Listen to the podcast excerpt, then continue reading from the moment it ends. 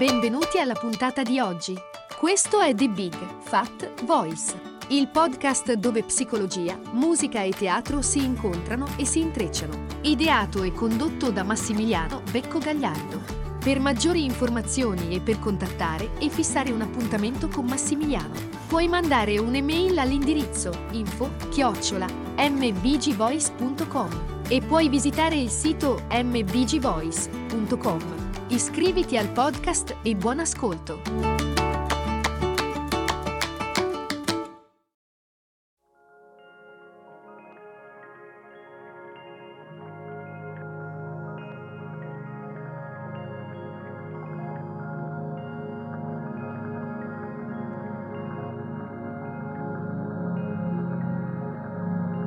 La volta precedente ci siamo concentrati, ho pensato di concentrarmi sui cinque comportamenti in maniera un po' ehm, non dividendoli, ma dando un po' di excursus su questi elementi mm, del bambino emozionale che sono legati al comportamento, quindi la reazione il controllo, le aspettative, le pretese, il compromesso, la suefazione e il pensiero magico.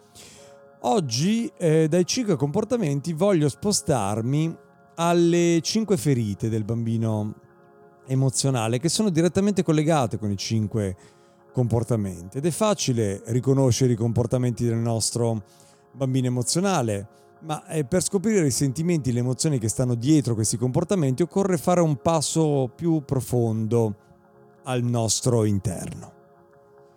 Questo meccanismo ci consente di sentire eh, proprio le ferite. Le paure sono profondamente radicate nella nostra mente e si basano su esperienze che vengono dal passato, molte delle quali magari non ricordiamo nemmeno più. Inoltre, poiché il bambino si sente ferito, quando siamo in eh, questo stato mentale, in quella condizione, non ci sentiamo liberi, spontanei, ma ci sentiamo carichi di vergogna, inadeguati, inferiori, impauriti, siamo pieni di tristezza, di rabbia, di sfiducia, non pensiamo di essere autosufficienti, ci sentiamo al contrario vuoti, vogliamo disperatamente che qualcuno si prenda cura di noi, qualcuno ci tolga da questa situazione allucinante in cui ci sentiamo.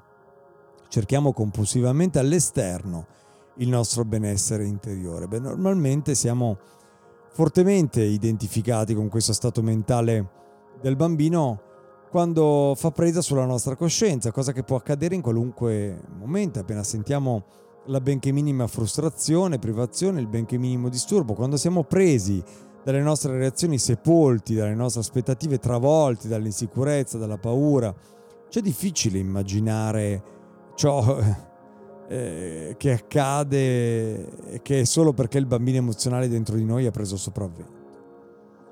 Beh, ehm, diciamo che uno dei più importanti messaggi che mi è stato trasmesso è stato quello di imparare sempre a osservare. Meditare, cioè osservare, è l'unica sola medicina che eh, si può dare per qualunque cosa che ci affligge ed è l'unico punto di partenza comune a tutti i percorsi. Ma per far sì che possiamo continuare ad ascoltare, eh, è importante eh, capire questo aspetto della, della, vita, questo elemento che ci consente di connetterci con eh, i vari aspetti della nostra vita. Per comprendere le nostre difficoltà nelle relazioni, occorre imparare a osservare il nostro bambino emozionale in tutte le sue forme. Tutti abbiamo dentro di noi questa capacità di osservare, di comprendere, di contenere, di compatire nel senso buddhico del termine, ma ci vuole pratica per sviluppare questa abilità. All'inizio viviamo più che altro nello stato mentale del bambino, quindi l'osservazione è rara ed è in talvolta, in talvolta assolutamente assente. Passiamo dallo stimolo alla reazione come dei robot, è automatico, inconscio, abituale. Come possiamo arrivare a conoscere, a comprendere lo stato del bambino emozionale? non molto differentemente da come potremmo fare con quel bambino che è entrato nella nostra stanza, ci ha chiesto di giocare, ci ha chiesto attenzione, non lo reprimiamo, non lo mandiamo via, non lo maltrattiamo, non gli urliamo in faccia. Ciò creerebbe solo altra difficoltà perché lui andrebbe a sfogarsi altrove o potrebbe ripiegarsi su se stesso, potrebbe nascondere il suo entusiasmo, le sue doti, le sue capacità, i suoi talenti, la sua creatività, come molti di noi stanno facendo proprio in questo momento. Tentiamo piuttosto di capire qual è il suo comportamento, come, è fatto ciò che nasconde, ciò che contiene. Diamo il nostro amore, la nostra attenzione al bambino emotivo. Osserviamolo senza giudicare. Questo non lo fa scomparire, ma in questo modo eh, non è più triggerato da quella forza nascosta all'interno che gli provoca la reazione. Probabilmente ci sarà dentro di noi una parte spaventata, reattiva, sfiduciata, insicura, ma quella parte non sarà più la parte a dirigere la nostra vita, a dirigere la nostra reazione, il nostro comportamento. Col rafforzarsi del nostro osservatore cresce anche la nostra maturità, prendiamo distanza dal bambino perché ci stiamo staccando da lui per poter essere insieme a lui. Quando prende il sopravvento sulla nostra coscienza possiamo riconoscere che è come un ospite venuto a stare nella nostra casa, possiamo osservare, fare un profondo respiro e lasciare che sia. Questi comportamenti, queste reazioni, queste aspettative, le assuefazioni, le compensazioni sono sintomi più intense di emozioni che stanno veramente radicate nel profondo. Praticando l'essere, lo stare con queste emozioni, quando queste sorgono, anziché giudicarle, reprimerle, urlarle, urlargli contro, eh, impariamo anche a riconoscere, a essere con i sentimenti di sfiducia, a essere con la paura, a essere con il vuoto, a essere con l'insicurezza che stanno dietro i nostri comportamenti.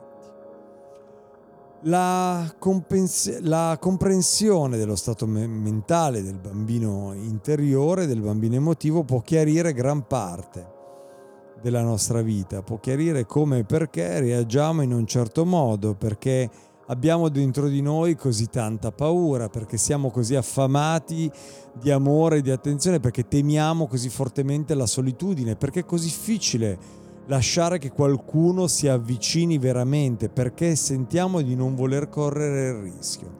Arriviamo anche a comprendere come mai siamo così pieni di vergogna e di sfiducia, eh, perché siamo così insoddisfatti, perché abbiamo problemi ad esprimerci nella sessualità, nella creatività o nella capacità di affermarci e farci valere.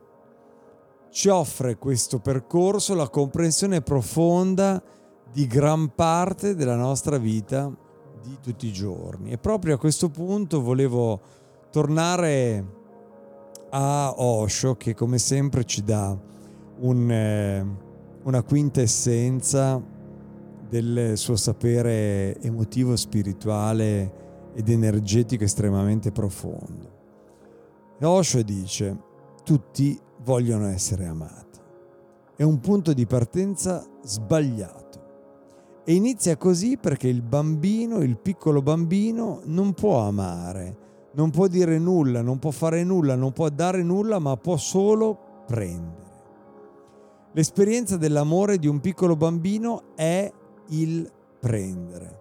Il problema nasce perché ognuno è stato un bambino e ognuno ha lo stesso forte desiderio di ricevere amore. Nessuno è stato in modo diverso e nessuno è nato in modo diverso, quindi tutti chiedono di avere amore e non c'è nessuno che dà amore perché anche l'altra persona è stata cresciuta esattamente nello stesso modo. Osho mette proprio l'immagine, la lente di ingrandimento sulla struttura, sul, sulla matrice di come siamo tutti fatti. Veniamo da quel bambino che ha imparato a chiedere perché ha gli strumenti solo per chiedere. quindi è l'adulto che si è formato attorno a lui, che lo contiene, che può continuare a sentire quella richiesta, ma non agire in base a quella richiesta. Quindi il capire quel, quell'elemento, proprio come dice Osho, quel, questo desiderio di ricevere amore, questo richiedere dammi amore, perché è l'unica cosa che il bambino emotivo è capace di fare, ci consente di vederne il funzionamento e prendercene cura.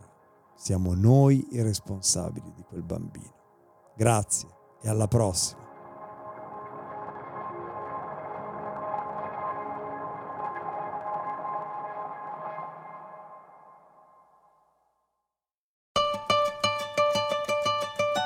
Hai ascoltato The Big Fat Voice, il podcast dove psicologia, musica e teatro si incontrano e si intrecciano. Ideato e condotto da Massimiliano Becco Gagliardo. Per maggiori informazioni e per contattare e fissare un appuntamento con Massimiliano, puoi mandare un'email all'indirizzo info chiocciola mbgvoice.com e puoi visitare il sito mbgvoice.com. Iscriviti al podcast, grazie per l'ascolto e arrivederci alla prossima puntata.